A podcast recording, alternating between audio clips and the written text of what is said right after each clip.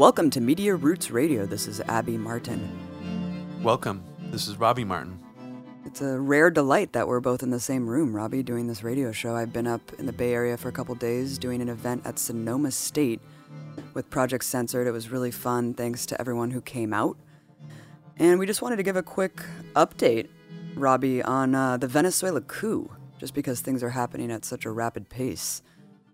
Yeah. I mean, it seems like over the weekend uh, there was an attempt by the U.S. government and the Trump administration to essentially do what happened in during the Euromaidan protests in Ukraine. I mean, it was the circumstances were a lot different and involved a phony staged humanitarian aid convoy stunt.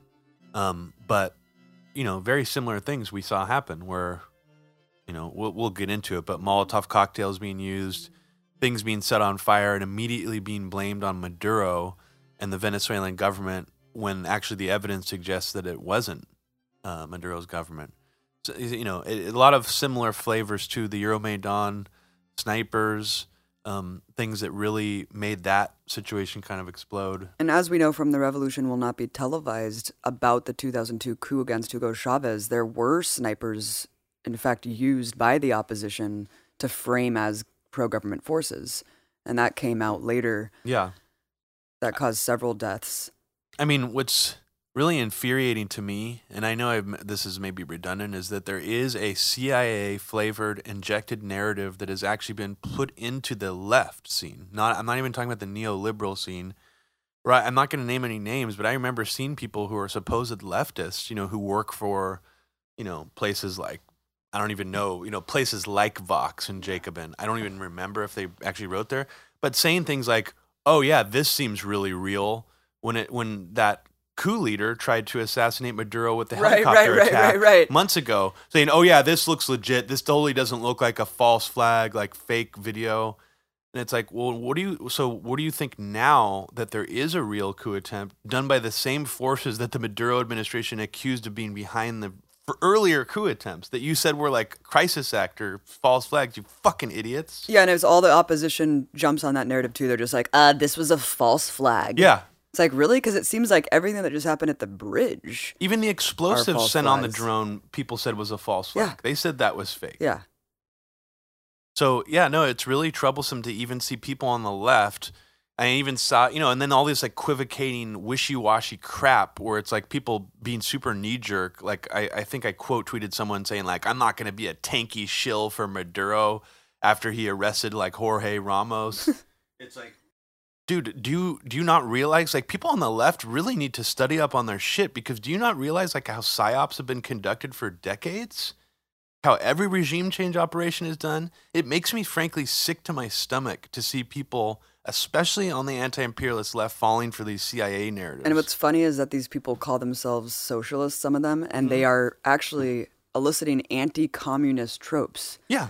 They're, I call them, I mean, to me, they're just like CIA socialists. And I'm not saying they're CIA agents. I mean, they have adopted, just like reporters self censor and know which line to toe, a lot of these left socialists have adopted essentially a CIA molded narrative. Mm-hmm. And they don't even, maybe not even aware of it. Well, and also, really yeah, disturbing. Part of the CIA narrative is trying to pathologize the evilness of Maduro before you can denounce intervention. Yeah, yeah. So Maduro's an evil dictator yeah. who's torturing and killing people, but I don't support military intervention. It's like, okay, that why are you doing that? Yeah. I mean, and to me, it's just really suspicious too, because a lot of those people who talk that way, who claim they're socialist left, never talk that way about the United States. so it's like, what's really going on here? In some way, you're actually kind of a nationalist, fash baited socialist leftist. Yeah. If that's if that's the operating paradigm you're coming from, because you should see the United States as basically being an evil totalitarian state. So if you don't talk that way about the United States, but you talk this way about Maduro, to be like, but you know, we shouldn't do regime change, but Maduro is really evil. I'm going to take just, a non-existent third rail. Yeah, it's just it's insane how prevailing that narrative is and I'm not saying I'm not going after the anti-imperialist left here because I think the right is good. No, the right is even worse on Venezuela. Oh They've been God. laying the groundwork for it this whole time. I mean, for this coup. Well, before we get into everything that happened, let's just really quickly talk about uh, the fact that um, you know, and John Gold brought this to my attention. The 9 11 Victims Compensation Fund has been cut in half. Oh, great. Um, so, as we know, this was already, I think the deaths surpassed the deaths actually on 9 11 of first responders who had died from the toxic dust cloud and just the effects of, of the poisonous, you know, Mhm. air that they were inhaling and were told that was safe to breathe, weren't giving proper breathing masks. So we know that people are just dying every year. I, I don't know the number right now, but the fact that they cut this victims compensation fund in half and their excuse was just like, well, more people are just signing up, like we just can't fund it. Um, well, yeah, a lot of people are dying and cancer takes a long time to develop in your body. So um, it's pretty atrocious considering the tax cuts and all of the money that's squandered and wasted on things like that. But like, you know, the, the so-called heroes of 9/11 are dying, and they just took away a, a lot more of their health care. Yeah, and we never, you know, and the and the idea that what was actually in those towers that caused so many people to get um, cancer uh, has never really been exposed, really, in a thorough way by any journalist. I mean, those buildings were filled to the brim with asbestos, hmm and that explosion that caused, you know, a, basically an asbestos dust cloud over the entirety of Manhattan. I mean, it's a it's like a cancer bomb, basically. There's like a, a volcanic eruption. like Yeah, a of cancerous flow. causing- Yeah. material. So horrific update on that. Um, Nikki Haley, we always wondered, you know, we had that podcast where we were kind of speculating, where is Nikki Haley going to go? hmm I didn't, I didn't see this coming. to go right on the board of Boeing. Shocker. Big shocker. Yeah.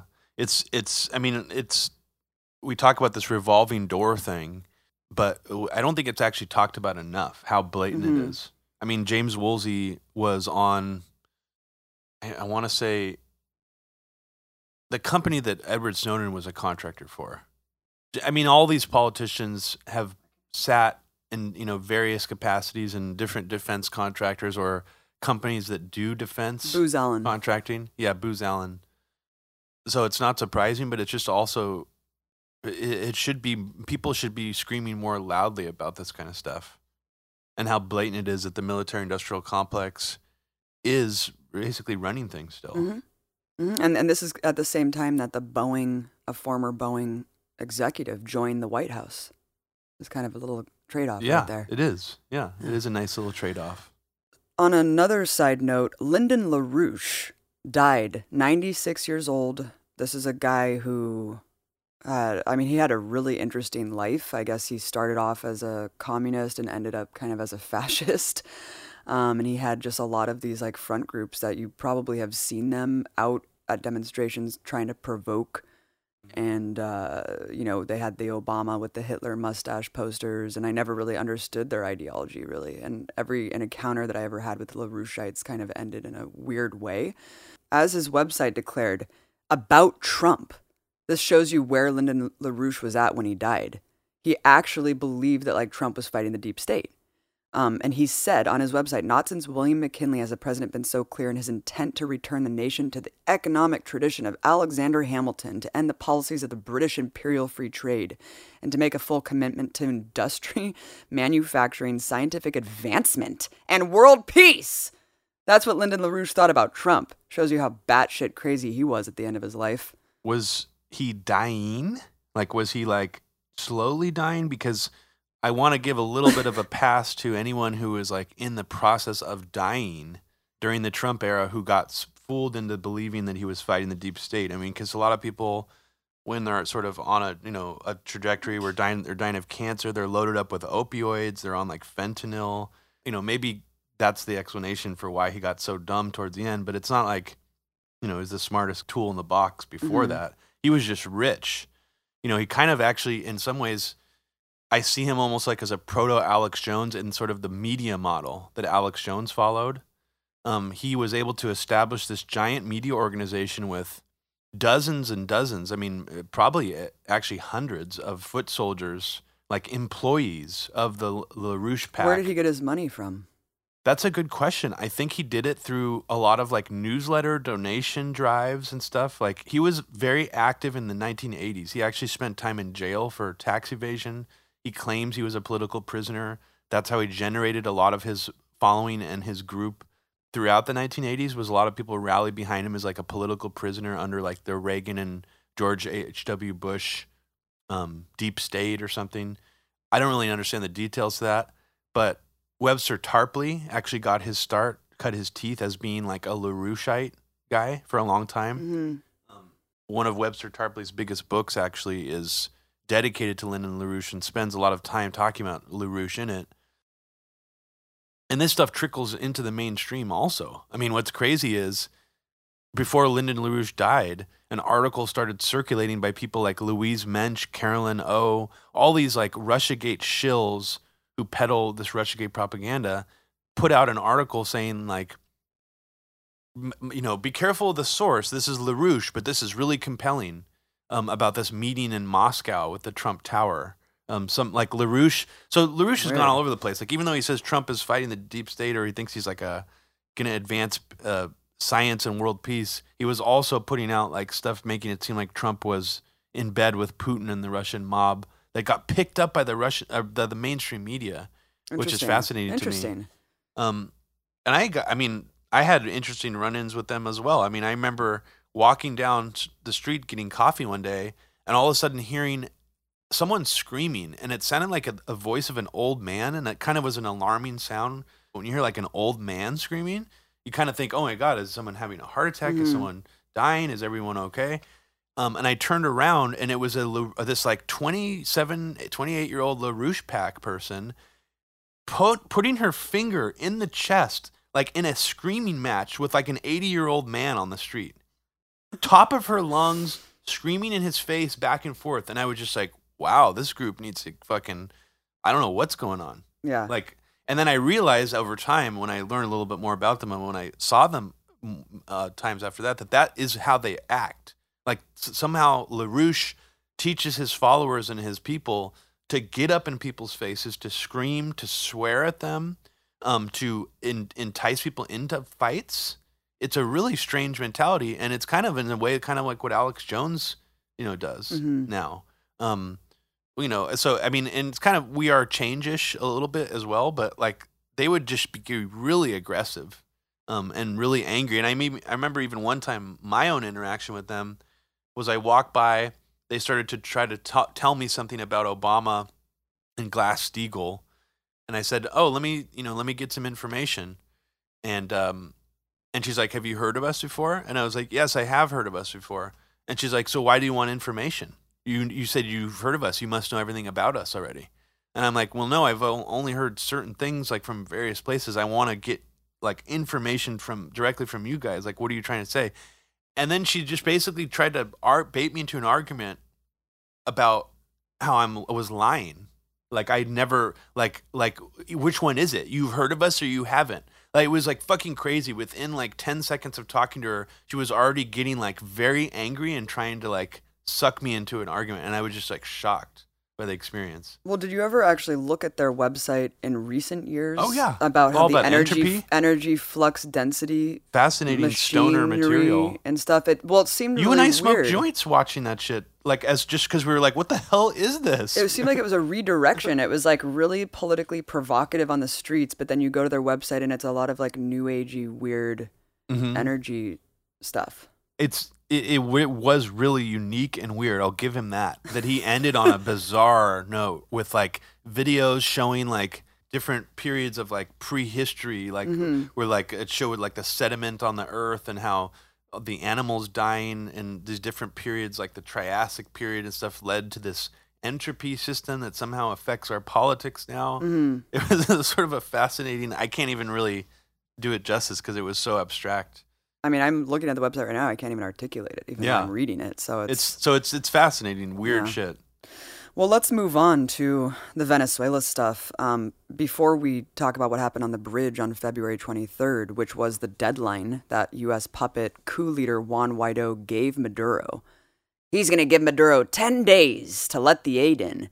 He didn't say what would happen at the end of those 10 days, but I think that we all pretty much knew that they were going to stage some sort of false flag attempt or provocation on the border, which is exactly what they did. Mm-hmm. Before this happened, I interviewed Alfred de Zayas. He's the UN rapporteur for human rights. He was the first UN investigator to go to Venezuela in 21 years. He wrote the report, the definitive report on the quote unquote humanitarian crisis or lack thereof for the UN. Of course, he was completely ignored by the mainstream media, so I was lucky and, and happy to bring him on the Empire Files and break down what he calls uh, not only violations of international law, but crimes against humanity.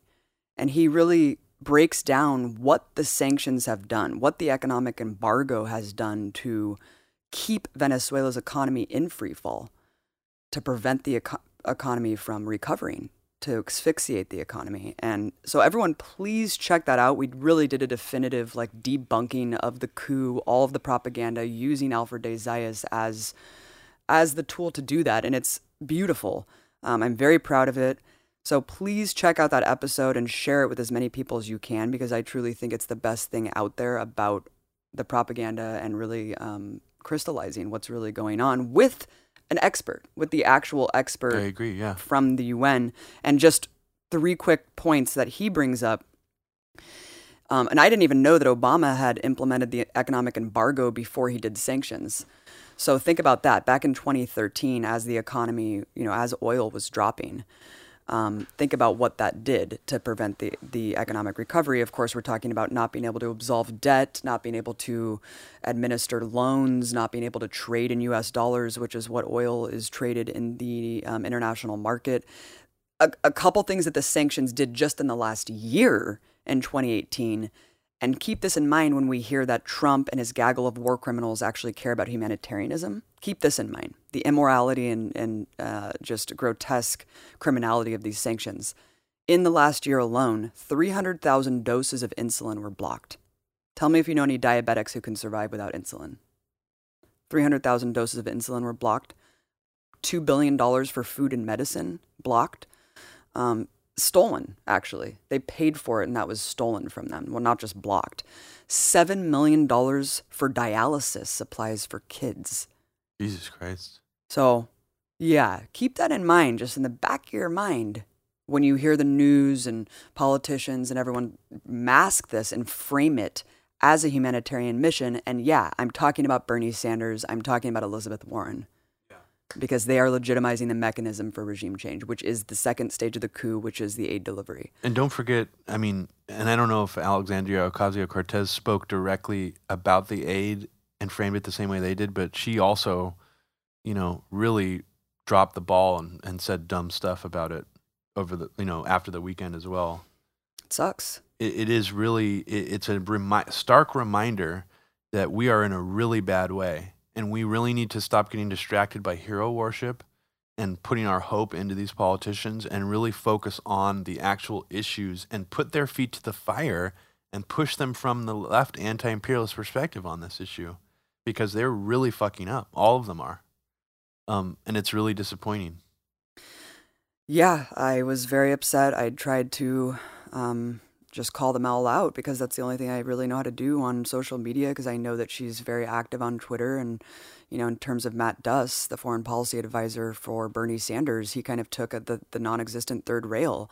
And we're seeing a lot of these, you know, alleged uh, progressives like Bernie Sanders, and I'm not saying alleged, I know Bernie Sanders is a progressive, of course, but the thing is, if you're not linking the domestic failures of this country with its rampant imperialism and militarism, you're missing the goddamn boat. And for Matt Duss to be promoting this non existent third rail, well, the real left position is to hate Maduro, but also oppose Trump. Well, guess what? No Venezuelans think that way. mm-hmm. This is some ivory tower bullshit where you're you're kind of condescendingly telling people like you should believe this. Yeah, go to Venezuela and talk to the people there. Yeah. They either will die for the revolution or they will say Maduro's a dictator. You know, but but uh, but no, there is no one there who's like, yeah, we just don't know. Like we we hate them both. Yeah, I mean it's and and I realize that the reason that CIA flavored fake leftism like type of narrative floats and just keep in mind this is an article posted in the Daily Beast. that Right. was supposed to be like here's how socialists should be- you know think about Venezuela. What was a joke until it was promoted by Bernie Sanders' well, foreign no, policy of advisor. course. But it's not a joke in the sense that it is the type of narrative that is designed to basically toxify the left and make it so that it's less risky to come out with a position and say like I hate Maduro, he's a dictator, but the US all shouldn't get involved. That's a far less risky position at this current juncture than just saying I'm not going to even say anything about Maduro. Like that's a complete trap. The US should stay completely out of the situation. I mean, that for some reason that is opens you up for attacks. Like you will get smeared if you're a big person and come out and even frame it that way. Like even if you just refuse to acknowledge the Maduro end of the equation. So it's like that Oh, gets interpreted as, oh, so you don't think he's a dictator? It's like this obvious setup. So it's just you got to rise above that and be like, no, fuck that CIA bullshit. I'm not going to play into that framing. Like, fuck you for trying to get me to play into that bullshit. That's why it was crazy to see Elizabeth Warren, who has been humiliated every single time Trump talks about her. He humiliates the hell out of her. Yet she's running cover for his coup. Someone confronted her and she was like, Maduro's a dictator. Um, we need to support the opposition and we need to let the aid in. It's like, one, Maduro's not a dictator. Two, the opposition's fomenting violent insurrection. And three, Maduro's receiving aid from countries not trying to overthrow him. Elizabeth, why are you running cover for Trump's coup? Yeah. And just the idea of even taking anything at face value about the aid coming from the United States is absurd. I mean, at least that one, I think he's a Republican, that guy Tim Murphy, at least acknowledged, Chris Murphy, acknowledged that this is obviously some kind of cynical ploy. But he was like, hear me out, guys. What if the aid is not really? yeah, so like that was the best job any sitting politician did addressing the specifically the aid angle of it. Um, but yeah, I mean, and then and then the next day he posted an Eli Lake article. Right, that's what I'm talking about. Being like, yeah, like this might be true, but like, well, it's just he's like, like, all these Eli. people are He's like bad. Eli. I hope you're right, man. My friend. Yeah, My friend Eli, I hope you're right, man. I hope that, that the coup isn't going to go through. It's like, I'm sorry, can you guys stop signal boosting neoconservatives? yeah. I just, I don't understand what you're doing. First, you had the but who who just promoted Ro Khanna promoting promoting uh, Tucker Carlson, yeah, and then you had Bernie Sanders foreign policy promoting Daily Beast, and then you had this guy Chris Murphy promoting Eli Lake. Yeah. what is going on here? So why aren't there any big left figures who aren't doing any one of those three things? right. Like, and there aren't. It's actually really sad to think that of all the big left figures in the movement, each one of them has like it seems to think that it's okay to promote Tucker Carlson or it's okay to promote CIA flavored fake left socialism shit like Charlie Arky articles, or it's even okay to be like, yeah, Eli Lake has a point. I mean, it's just so so strange So bizarre. um, that I can't fucking stand it, man. I mean, the only person who's really been consistent is Ilhan Omar Uh, about yeah, I mean, Venezuela. yeah, on Venezuela, yeah. Yeah.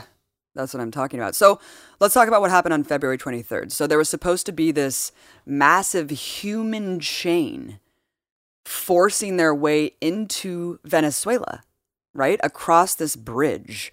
It was a bridge called the Francisco de Paula Santander Bridge. It was a previously unused bridge. As we talked about, it was kind of a hoax um, photo being circulated by the national security state, by politicians and media, unquestioningly Yeah. saying, "Why? Why won't they let this aid in the bridge?" It's like the bridge is not even open. Why are you guys doing this? Well, that was Um, what's so that's fascinating about super it. Weird. Like when I first saw the picture, I actually was thought it looked so bizarre that I thought it looked photoshopped. A lot of people I was did. wrong. Mike did too. Yeah, they Yeah. were like the shadows are weird. I was wrong. I mean, part of the reason it's a weird photo is because it's a very clean, unused bridge. Like you said, it's like never been. It's not be in mm-hmm. use. So the way the U.S. was trying to frame it, and then of course the way the mainstream media framed it was they're blocking this bridge, Yeah, but it was already not in use. yeah, So that's what it's like the framing. It's just like saying, yeah, Russia shot down this Malaysian airliner MH17, but without addressing the point of, well, why were they flying over the Ukrainian airspace to begin with? Like in the civil war, like these things get missed Right. on intentionally. So, so you just gloss over them, and and you know you can shore up this basically false narrative that Maduro is blocking this heavily trafficked bridge. They're trying to bring aid into this, you know, important juncture point into Venezuela when it's actually an unused bridge. and that's why the photos looked so weird. Right. And there's this really surreal clip of CNN, a CNN reporter embedded with USAID. Oh, great! And I'm sorry, embedded USAID, with the CIA. CIA yeah, and uh, come on, the Cool. USAID is a regime change front. Look at what they just did in Cuba alone. Created a fake Twitter account, ZunZuneo, infiltrated the, the hip hop community there, and created a fake HIV program to try to foment radical discontent. What they accused me of doing here, um, fomenting quote unquote discord, which just means disagreement, which um, you know they've they've basically used to smear anyone who is opposing war here. That's exactly what they're doing in countries like Cuba, Nicaragua, Venezuela. So it's pretty sinister and cynical to even be um, bolstering this this USAID thing as legitimate, especially from people who know better. You know what I mean? I mean, Bernie Sanders has talked openly about coups in Latin America, about how poor people's revolutions have never been able to get off the ground because the CIA has always overthrown them. Well, what the fuck do you think is happening now? So the USAID was uh, at the border with these trucks. CNN was there with them, and we put this clip in our in this latest episode for Empire Files that you guys should check out. But it's absolutely hilarious. First of all, to be embedded with like USAID, and the CNN guy is just like, "What do you think Maduro is gonna do?" Like. I mean, he's gonna react really crazy. Like, what else is he gonna do when you don't, when like he doesn't get the aid? Like, what? I mean, how much more crazy stuff can he really do? Like, aren't you scared?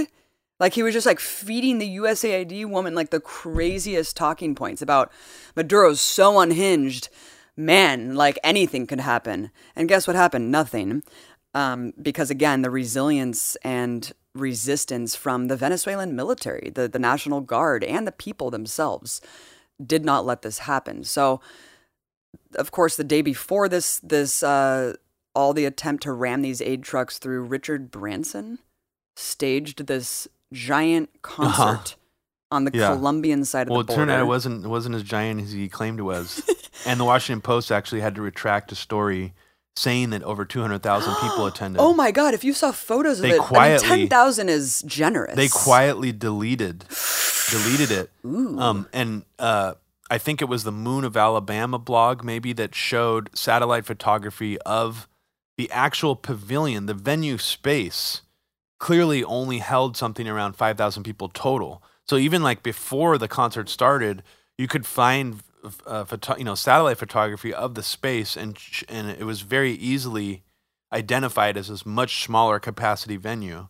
And the audience that was there was only something like 2000 so the media actually had to exaggerate it by a factor of 100 so it makes you wonder when all these other examples when they said there's 100000 russian troops ready to come over the border of ukraine it's like well how many russian troops was it actually? Because i believe there was probably a russian troop presence but kind of think it was maybe like around a thousand like judging by this this enhancement of a factor of 100 maybe we should look maybe we should divide when the media says things like that we should divide it by 100 to get a more accurate picture Yeah, right. Like the opposition honestly. protests. How they yeah said there was, like, exactly millions of people in the exactly exactly So first, before the aid trucks were um, quote unquote set on fire, which we'll get into, the first thing that happened, and mind you, this is happening in the wake of John Bolton, Marco Rubio, literally begging people to defect and bribing them and, and, Yeah. and saying we will lift the sanctions. We will take you with open arms. We'll give you amnesty in colombia. I mean this is the stuff that was going on to preempt this. So the first thing that happened in the morning three armored vehicles drove at full speed toward groups of civilians amassed at the border and these were supposedly defectors of the venezuelan Mhm. military right? Yeah. And it, what was amazing about that is it was like look at the the media was like look at these heroic defectors um which is absolutely absurd considering that it literally looks like an isis car attack. Right. Like they plow these armored vehicles into like lines of civilians like standing at these metal gates. Yeah i mean you can watch the video. It's actually quite horrifying. They injured a i think they injured an eight-year-old girl in the process there's someone covered in blood who Mhm. like gets up. I, I mean looking like she's really really injured. I mean they almost killed a chilean journalist named nicole kramm hmm who was there filming. You can see. Just watch this. Yeah. It's- But she works for uh, Redfish, uh, which is a Russian state-funded media outlet, so no one's going to talk about her. yeah and colombian authorities She's immediately evil, Abby. immediately took these people in and called them ours Oh, cool. Yeah. Cool. Yeah. I mean, so, and and I mean, just think about how funny it is too that it's Colombia that's like trying to agitate along with the U.S. I mean, it's just, it's just this is so reminiscent of. I mean, the fact that Elliott Abrams is in now. We just posted an interview with Jon Schwarz from The Intercept, going over his whole career and the horrifying record he has in South America. It really does seem like a return to the Reagan era in a lot of ways. Yeah. It is very disturbing, especially knowing what's happening in Colombia. Mm-hmm. The fact that uh, the fascist party won the election, and Ivan Duque is a fascist. And he's working very closely with Juan Guaido, working very closely with Trump. He was there at the border with Marco Rubio and all of them. Oh, I didn't realize Yeah. that. And he's, I mean, he's allied with uh, Bolsonaro. Is it? Oh, yeah. In in Brazil. Oh, yeah. Which is also suspicious that all of a sudden some of these South American countries are flipping to right wing governments. I mean, you really have to wonder if that is by design. I mean, it, it is it is odd. And it's this is not just about Venezuela. This is about Cuba. This is about breaking up these left leaning alliances in South America that have stood as a bulwark against US empire and corporate like US hegemony. So I mean it kind of makes sense why, you know, they need to break up some of these alliances. First of all, I think fascism is pretty popular and it's more popular than we'd like to think. I think people actually just don't mind it.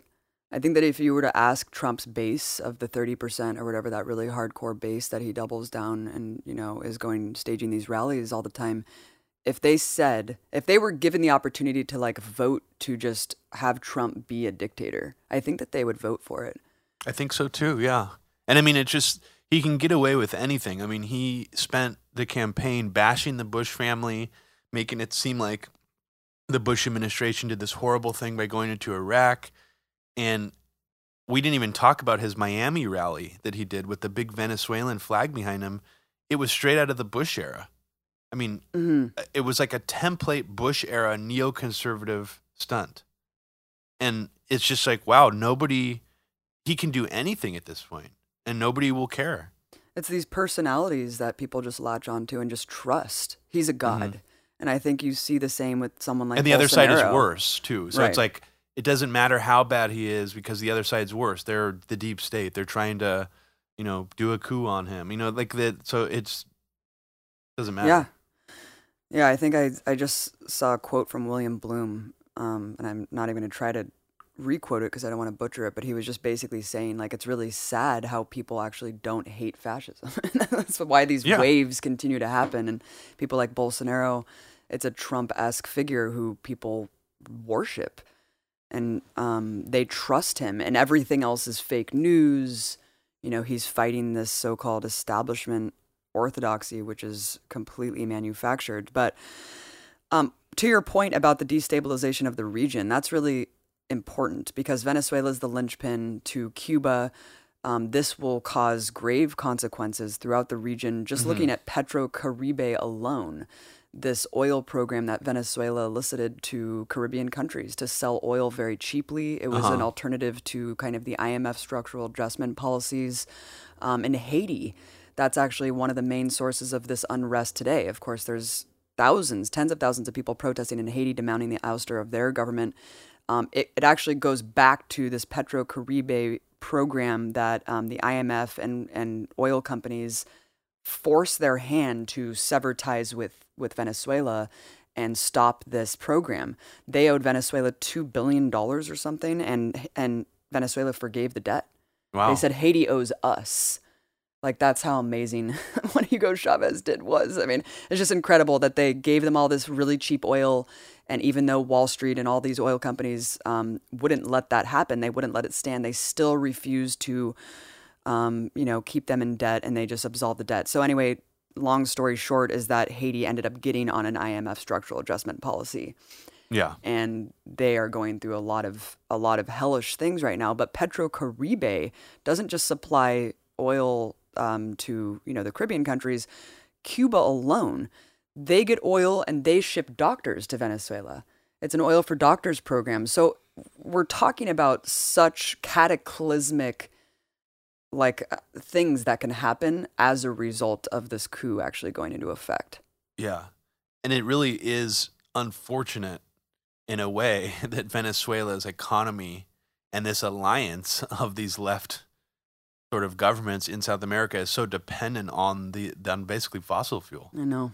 It's a really sad because it's like ultimately it's it's kind of a losing game. I mean, especially with the barrel of fucking US empire and like the fossil fuel industries across the world like facing down on them. I mean, it's it is really sad in a way that that's the predicament that they're in. I know. Well, it's the legacy of neo. uh, It's a legacy of colonialism. I mean, it's Yeah. the resource curse, and it's having centuries of being pillaged. I mean, when Venice, when Hugo Chavez became president, they were selling oil at the price of coal. That's how underdeveloped the oil industry was. So Yeah. when people kind of poo-poo Hugo Chavez, and they're like, he should have done this. He should have diversified the economy. He should have invested money in actually building up the oil infrastructure. Really, because his whole purpose was fulfilling the social doctrine that he promised his people and spending the oil revenue on first uplifting people out of abject poverty. That was Uh-huh. the first thing that he wanted to do. Of course they they weren't idiots.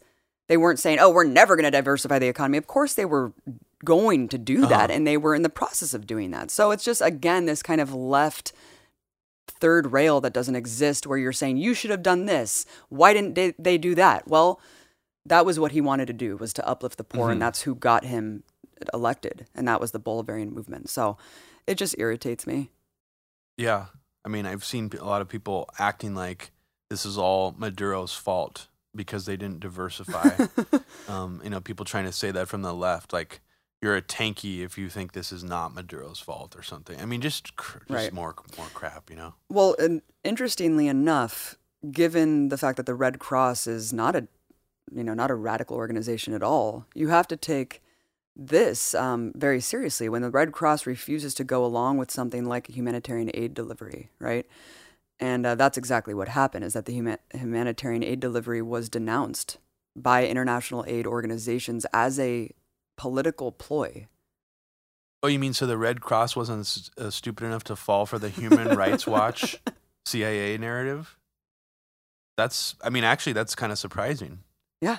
They came out several times and they said, Yeah. please. And, and what's funny, Robbie, is that there were even opposition Guarimberos dressed as Red Cross. I saw video footage of that. And Red Cross had to come Yeah. out and they said, this is very dangerous. Because Yeah. as we know, because of what the USAID has done around the world, people kill aid workers all the time Yeah. because they think they're CIA.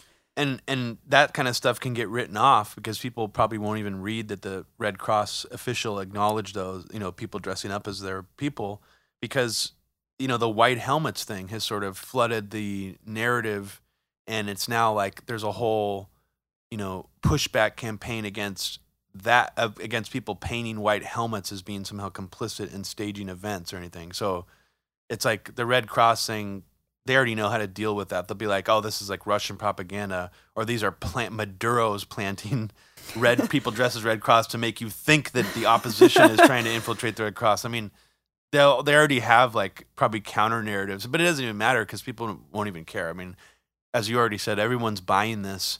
Very little pushback against this, and it's actually quite. I think one of the things we didn't mention it is how surreal and strange it is that even under the Obama administration, I remember more people pushing back against Libya. I mm-hmm. remember more people pushing back against Syria.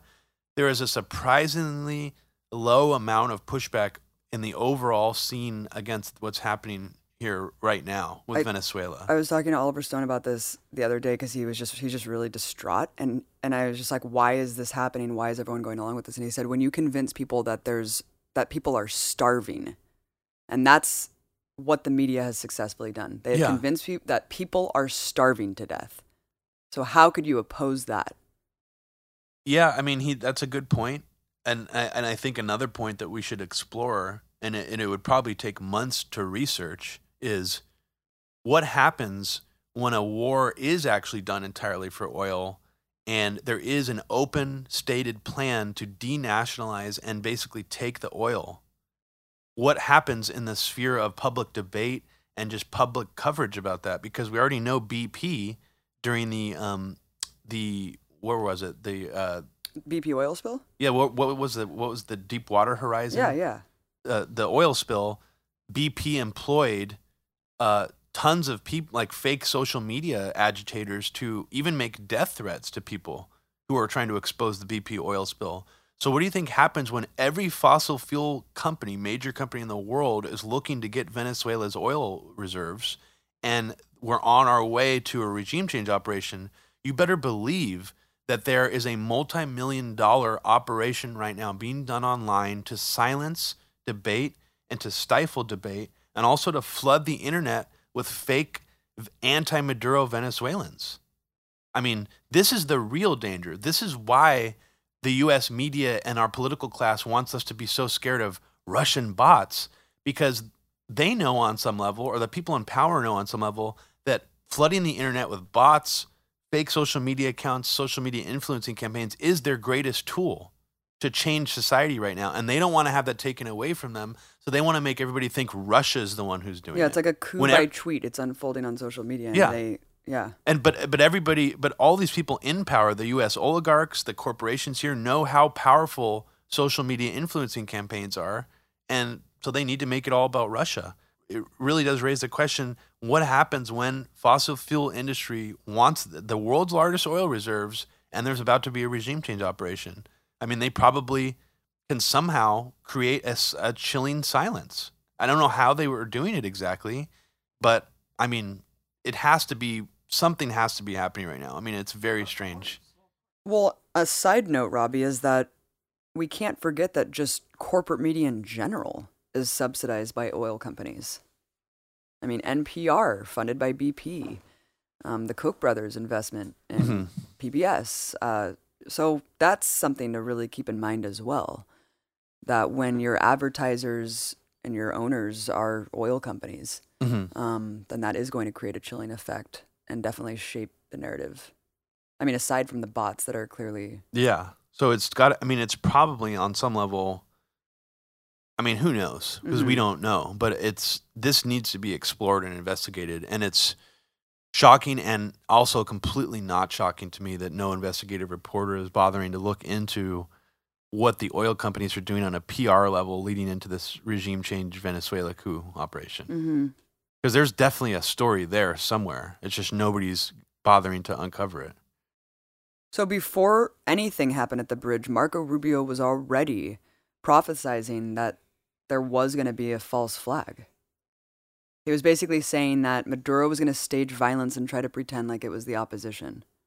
Yeah, so now even the neocons like Marco Rubio, who let's no, make no mistake, he has basically replaced John McCain as being this neocon canary in a coal mine who I guess unofficially is an emissary for the administration to go out and agitate things for this neocon regime change operation.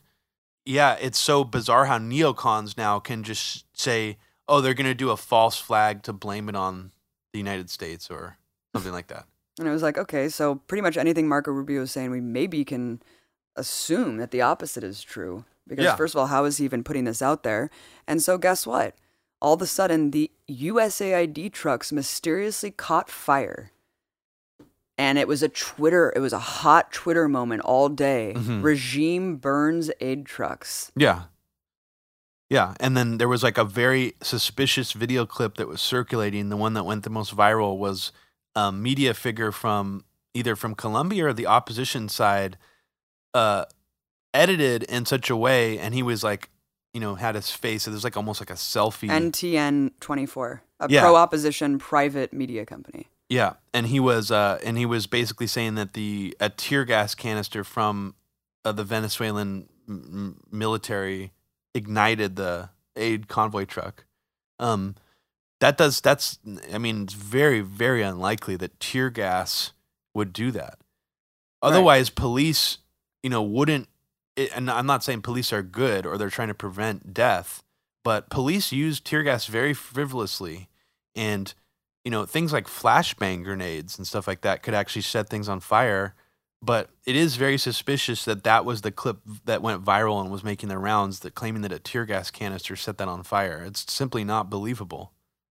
No, of course not. And right after that happened, everyone who worked for opposition media was just repeating this with zero evidence. There Mhm. was nothing on camera, which is interesting because all these opposition media journalists were there. No Yeah. one caught the moment of the regime, the quote unquote regime, lighting this truck on fire. Uh huh. That's strange. You know, it is really strange. I mean, it's strange to me that even like CNN, you know, you said CNN was like embedded with USAID, but why wasn't why weren't a lot of these mainstream media channels like down there on the ground at this actual attempt to get these aid trucks in? That's very strange. I can't explain that. You would think that they would have captured the whole thing and people would have been able to look over the footage and be able to show exactly what happened.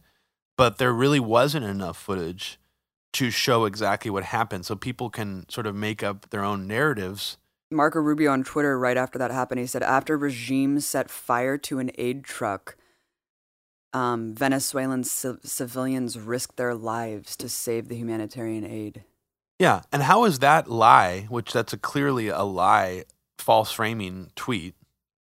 How is that any different from like this fake CIA socialist left talking point where it's like, I, I'm really against like the regime change, uh, you know, efforts by the Trump administration in Venezuela, but if you're not disgusted by Maduro burning down this aid truck, you're a fucking heartless leftist or something. Like I saw people saying shit like that. And it's like, that's straight up CIA propaganda, dude. Like, what are you talking about? You like, I, are you serious?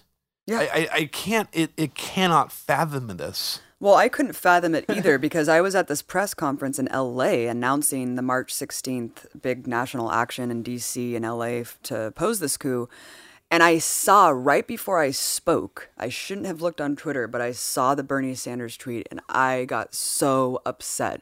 Because, mind you, this is at the same time that we know this is being provoked at the border. We're all looking at what Marco Rubio's saying. Yeah. We're seeing exactly what's happening. It's so obvious, right? And and this is being led by war criminals who have again hid weapons and aid shipments in the past. It couldn't be more cynical and cartoonish. And so to see Bernie Sanders legitimize the coup by saying Maduro needs to accept aid, um, that was really upsetting to me. And and then of course Hillary Clinton, Bill Clinton. I mean, everyone at that point was adding the pressure on social media, Yeah. saying let the aid in, Mhm. let the aid in. And then of course, videos came out that just kind of pointed to the opposite happening, right? So we saw actually what looks like the moment of the flames erupting, which is uh, the result of a Molotov cocktail being thrown. Even Bloomberg TicToc showed the Molotov cocktail factories that were um, under the bridge yeah. and on the other side of the, the border, on the Colombian side. So if you look at an aerial shot of the bridge, the GNB, the um, the National Guard from Venezuela, was nowhere near these aid trucks.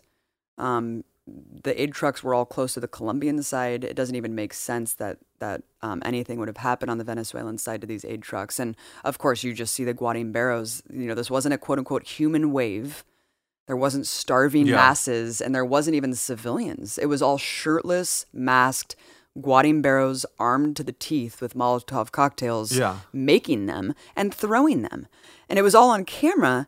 And one of the Guarimberos underneath the bridge, and this video is, was bone chilling, and I'll post it on the timeline. He was saying, We can't just throw Molotov cocktails at the soldiers, we need to kill them. He said, We need to take their weapons and kill them. Yeah. I mean, so again, I mean, I was making this point on Twitter, but it is odd to me that people who are who are, feel the same way we do, who are very strongly opposed to this and aren't falling down into this CIA socialist left uh, talking point paradigm, some of them are being, in my opinion, very, very optimistic, thinking that because this failed, because they, you know, this stunt didn't go according to, you know, what the Trump administration wanted to happen, that it failed and the coup is a failure and Maduro is going to stay in power. I think that's very, very overly optimistic, especially with what you just said. How many of these people are itching to actually kill someone from the Venezuelan military or to start or to do something violent? I mean, it's all it'll take right now is a spark. So we are still on the brink of a real war. It also needs to be mentioned that this also could be a psychological operation too happening at the same time by the Trump administration to make it impossible for Maduro to Mm. even take anything on good faith that the Trump administration says. So even while he's being threatened, Trump hired Elliott Abrams, a guy who tried to sneak in weapons as humanitarian aid in the 80s. Right before trying to do this, I mean, what kind of message is that designed to send? It might be designed to send a message to Maduro that, oh, of course this is a trick. And what was that John Bolton notepad Right. facing the cameras? Mhm. You know, when you hold a notepad, usually you know to, you know, if you're trying to hide it, you hold the written side against you. John Bolton's holding this notepad at a press conference like three weeks ago, facing the audience, saying 6,000 U.S. troops in Colombia. I mean, 5,000. yeah. 5,000 U.S. troops in Colombia. Uh, that seems like a psychological operation designed to scare Maduro and to think that there's no way anything the United States is doing in this process could be taken in good faith. I mean, it seems pretty obvious to me. Twitter user Gumby was actually the one who sort of theorized that this was an intentional psyop to show that notepad. I don't know. This is speculation, but it is strange that that's, you know, like we're all supposed to be framing this as let the humanitarian aid in, guys. Just let it in. What are you, you? doing? When it's clear that on some level the Trump administration wants to send a message to Maduro that this is not a good faith effort. So that needs to be examined as well. Right. After you had these people emblazoned with these blue jackets saying Coalition of Aid and Freedom, claiming that they were going to walk in this human wave, linking arms to carry the aid in and feed the starving masses, all of a sudden they were all gone. Again, it's just these opposition protesters who were armed to the teeth with Molotov cocktails, and then just people milling around the Colombian side. And I think Marco Rubio overshot his um his idea that like the masses would come to support this effort because no one really came Yeah. and uh, no one was really to be found by the end of the day so they had this kind of stormy press conference where they just kind of you know warned maduro again like the world saw what happened we know that the regime burned the trucks and Yeah. blah blah blah and then later it looked like it looked like marco rubio was like just pretty wasted or maybe on drugs or something that night because he was up all night just tweeting really insane stuff Yeah. really insane stuff. First, he started framing it like saying, okay, today, he said, they may not realize it yet, but today the Maduro regime made it easier to isolate them internationally. After today, it will be difficult for nations to remain neutral and for their allies to continue to support and defend them. The whole world saw the regime use security forces and gangs to injure and kill unarmed civilians. Really? I didn't see that. Wh- When he says the whole world saw that, what does that mean? And then he says the whole world saw them set fire to three trucks carrying food and aid. They will soon realize how badly they overplayed their hand today. Is he talking about himself? yeah, I mean, it's he's overstepping to such a cartoonish degree that I guess I can see how certain people who are against this regime change operation would be like, "Oh, haha, like this fucking failed Mhm. Marco Rubio looks like such a fool." And he does to people like us, but at the same time, that is the mainstream media narrative. Right. So it's like it doesn't even matter that he's just completely making shit up. I mean, he's obviously part of a psychological regime change operate like a psyop.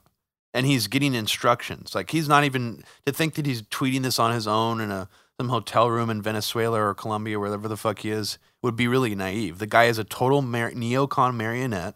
It almost seems like this was his calling the whole time. Like he oh, was Oh, yeah, an yeah, yeah, yeah, anti-Cuban neocon when he got elected. That's how he rose to power as being like it was like his identity.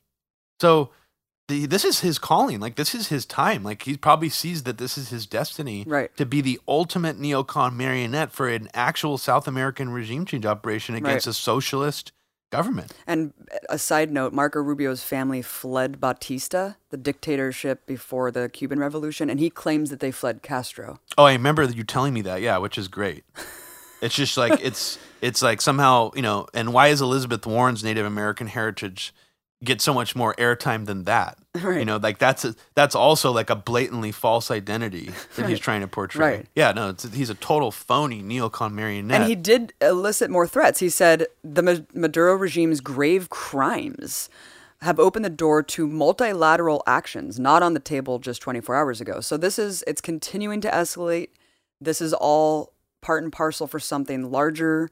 Do you really think that Trump with his ego is going to back down now? Yeah.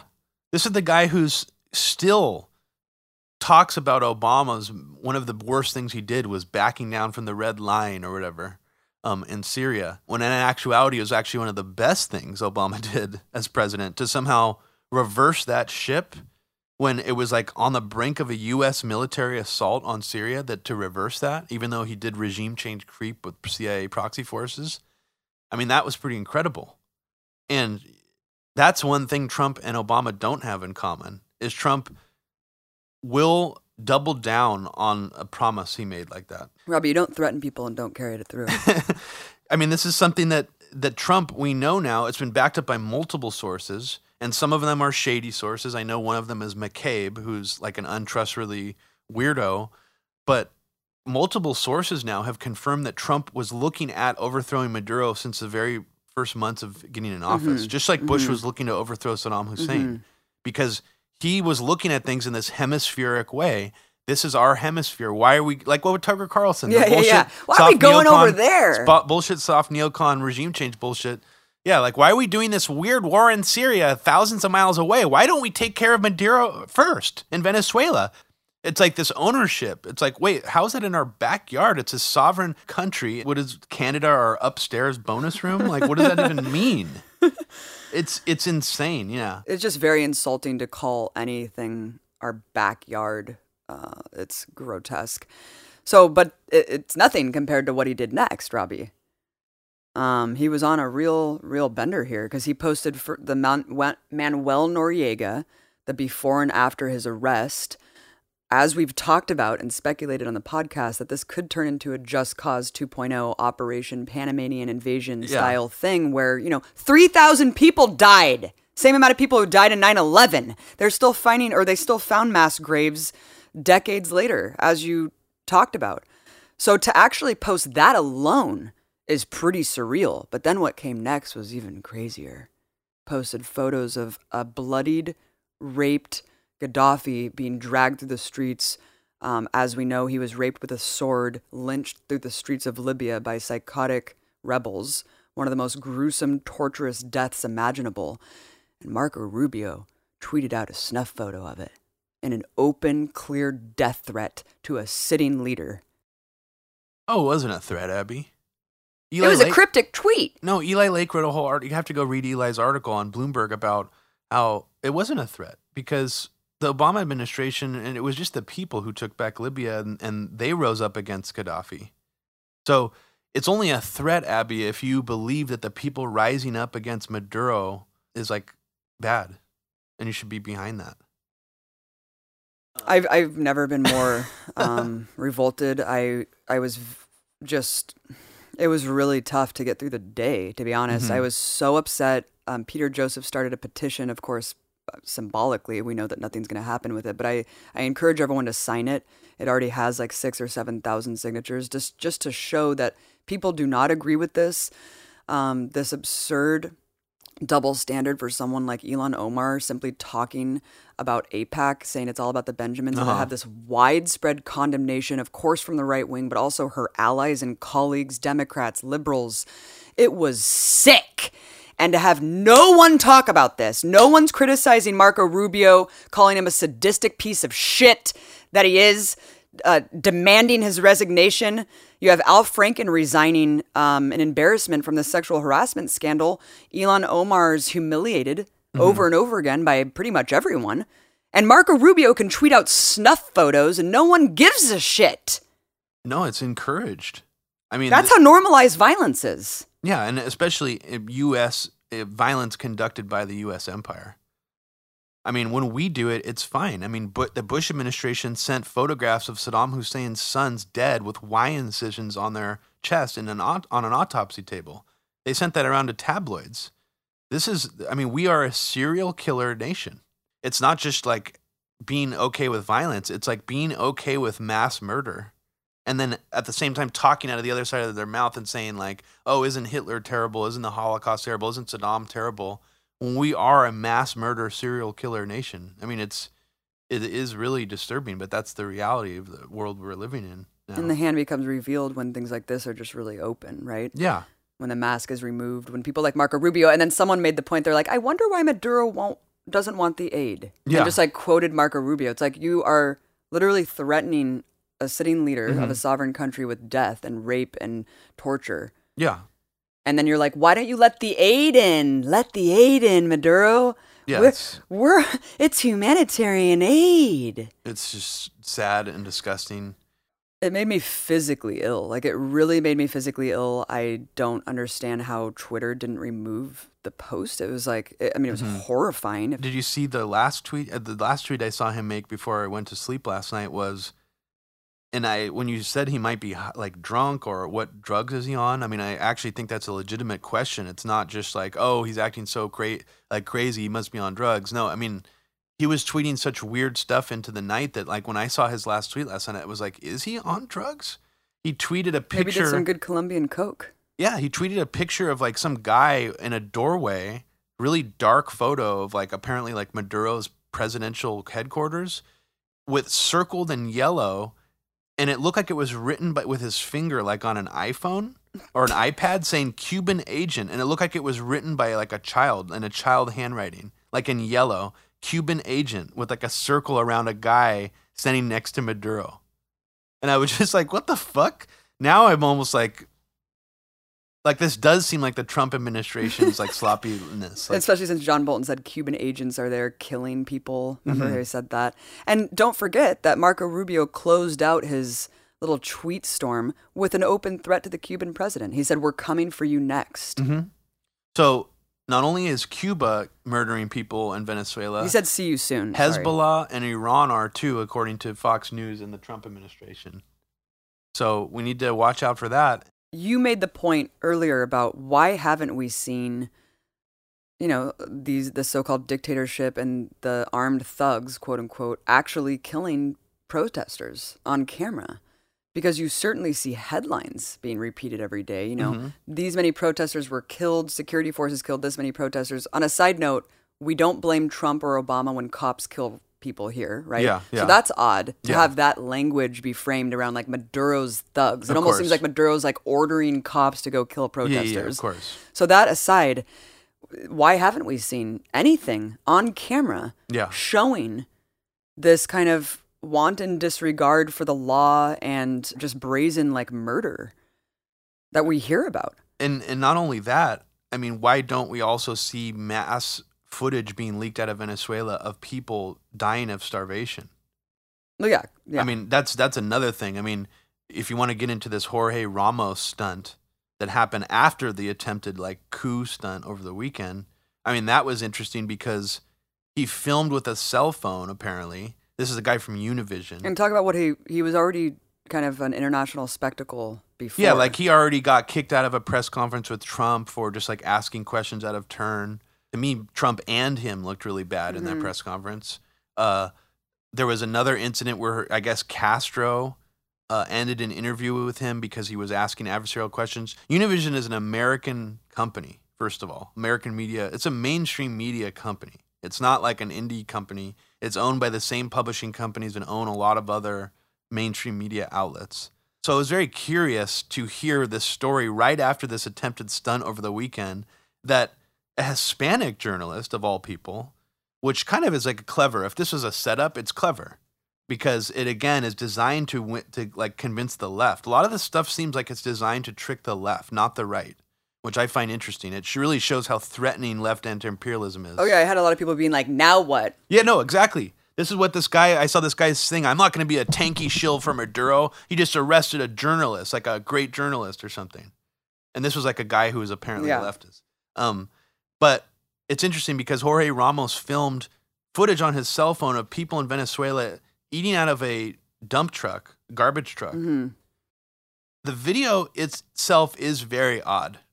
There are people like walking It behind seems them very ambient and like weird. it seems staged and it and i'm saying and i know that sounds ridiculous to think that people who would be eating actual trash would be doing this just for the cameras but it is a strange video somehow that video got leaked out to the internet by marco rubio and other people like instantly tweeting it out. Even But though the- they said that the footage was seized.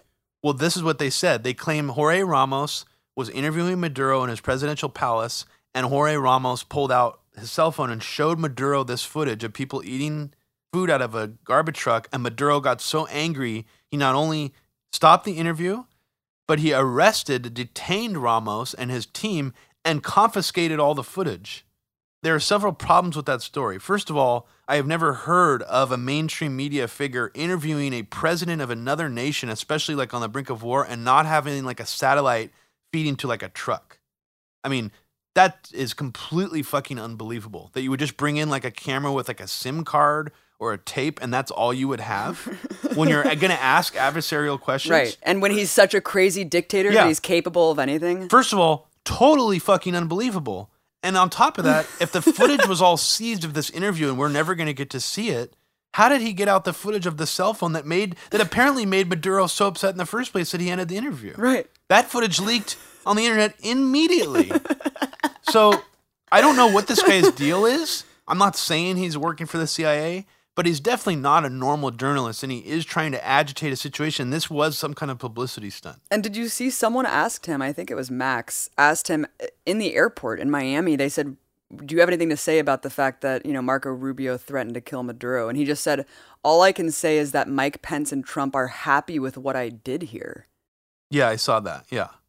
Of course. What of does that course they even mean? But he was but wasn't he just Trump's enemy being kicked out of the press conference? Like why would he even say that? It was Yeah. very strange. No, it is very strange, and a lot of this stuff needs to be like looked at more closely because it's just like all these people who are calling Hitler, Trump Hitler, and a Russian Manchurian candidate. They're all going along with the Venezuelan coup too. So it's just it makes it's so topsy turvy and crazy. And just to close this out, talking about, you know, the the fact that headlines just repeat the death toll, you know. Just to give you a sense of how the propaganda works, I wasn't able to really put this in our documentary, but I thought it was really interesting. So you saw from January 22nd to January 25th, 40 people had been killed in the protests, amidst the protests. And you saw just headline after headline saying 40 people killed in protests, alleging, you know, you insinuate from that that Maduro's forces killed 40 protesters. That's pretty crazy, right? But then there were actually articles that said that, Robbie. A lot of these articles, if you read the article, it'll say um, 40 people died, like in, because they were violent protests, right? CBS actually said last week's unrest, security forces killed more than 40 people. CBS actually said that outright, Robbie. They blatantly lied. In another article, CBS referenced, um, contradicted itself, said that the UN believes 40 died in different manners, including 12 killed by incidents related to looting.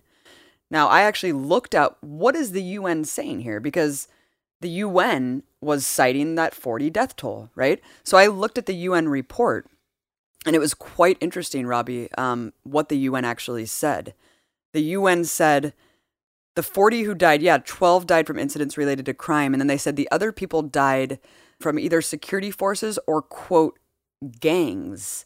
And when you looked even further in the report, it said, first of all, the opposition told them it was pro government gangs, but then they said all of this needs to be investigated because it could be pro government gangs or anti government gangs or other.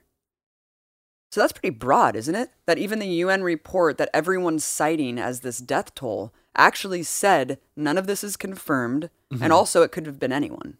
Yeah. Wow, that's pretty goddamn broad. Yeah. So just realize that when you're seeing these headlines, and even if you read the article, like go to the source. I mean, I just went and read the UN report and I was really startled. I was really startled. I mean, I wasn't because I know how this stuff works, but it is pretty fascinating when you really see what this all hinges on. Yeah, and you would think that there would be some kind of office or media group at the UN whose job it would be to fact check like mainstream media when they use UN reports and distort them. No one from the UN I heard come out and say like actually this report's being completely misrepresented. Yeah. And I didn't see CBS retract saying 40 people were killed by security forces. Yeah. Wow. Yeah, I mean frankly, especially with something like Venezuela with the world's largest oil reserves, you cannot trust any mainstream media stuff coming out about it. And similarly, you know, if you're someone who still believes there's some kind of left right alliance for anti war out there and that's important to you, you also have to acknowledge and admit to yourself that you also cannot trust any right wing grifter media figures on this issue, especially because they hate socialism. They still ally themselves with Trump. So they're they're in a position where they cannot be trusted at all at all. When Right. it, like it's one thing to be like, oh yeah, he's saying the right stuff about Russia or Syria or whatever. This is completely different. So you have to really admit to yourself that these people are not your allies right now. Like ninety nine percent of the pushback against this is coming from left anti-imperialists, and the good shit is mostly coming is is obviously mostly coming from the left. The overwhelming majority of it. Just another example of how this idea that the right are anti-war and that we're going to stop war by joining forces, I, I think is this this incident really reveals that that's not the case. Obviously, um, the left has shown itself time and again to be the only ones who are really resisting war across the board, and that's what we're seeing now. Wanted to just close this up by saying Bernie Sanders, of course, announced his candidacy as we were all waiting for. Immediately when he did, they framed his candidacy as pragmatic versus progressive. And just to give you a sense of, you know, the mainstream media and liberal media, corporate media is always pushing Trump from the right, you know, having the general's perspective. All of a sudden they encapsulate what the generals want. Every time that there's any issue of war and peace or militarism or expansion of US empire. And the Bernie Sanders town hall, two questions, two questions were directed to him mm-hmm. demanding that he denounce Maduro as a dictator. Two. Yeah, staged. I mean, there are obviously plans. Isn't it crazy though? And then the next day, Mike said he was watching CNN the next day with his mom, and all day, all they did was talk about how can you believe Bernie didn't say Maduro is a dictator? Wow. That was the big Wow. takeaway from the town hall. and and just CNN. you know, just to throw in some stuff there. I mean, I don't think Bernie is all bad. I think there's definitely a campaign to try to ruin him, obviously, like by the mainstream establishment. And it was made very clear by that town hall by the fact two incidents, and they're related, is that the, like all the questions that were in that town hall somebody figured out that almost everybody who asked questions was like somehow associated with the DNC or the Hillary campaign like they had connections Wow. to this apparatus. They were plants. And then someone did a Twitter thread about it, showing each person and where they came from and their background to try to eh, you know, say this is kind of suspicious. And then all these Hil- like pro Hillary generic Dems like launched a smear campaign saying the Bernie bros are doxing all these women and people of color who are at the town hall, doxing them, even though at the town hall they appear under their real names and their faces are on TV. So they're using, so they're like going even a step further than saying that Bernie bros are being mean to women. Now they're saying that they're being doxed, that people of color and women are being doxxed by a That Bernie bro, when in fact the person who did the thread that I just talked about was a woman. That doesn't matter. Yeah, it doesn't. Matter. It's just like such fucking Yeah, craziness. and I know that I was, you know, I'm I'm being hard on these people on purpose because we all need to be hard on them because if we don't push them from the left, no one will. And so yeah, that's why we're doing this. I do like Bernie. I think that he's the best we have. I'm going to support him. I think that he will respond to social movements more so than anyone else. He has said in the past he can't do Medicare for all alone. He says he needs us out in the streets to bring these policies to the forefront and actually get them passed. Ergo, I do think that he is like the best candidate that will listen. You know, if we mobilize an anti-war movement, maybe it will reach him and and speak to him. So, you know, let's not throw out the baby with the bathwater. But I do think that um, I was disappointed by him, and and that's when we need to speak out and push him from the left. And maybe who knows? Maybe the enormous um, maybe the enormous ratio that he got on that weird statement is what made him not denounce Maduro as a dictator. I mean, we don't know how these things play out. yeah, So who knows? And I think the pressure really does work, and you can still, you know, support the idea that he's bringing to the table and his policies, and and still criticize him. So again, no sacred cows here. Um, we need to stand firmly, uh, you know, and link again, link what Martin Luther King did 50 years ago. This is not a radical notion to link what's happening in this country to our rampant militarism and imperialism.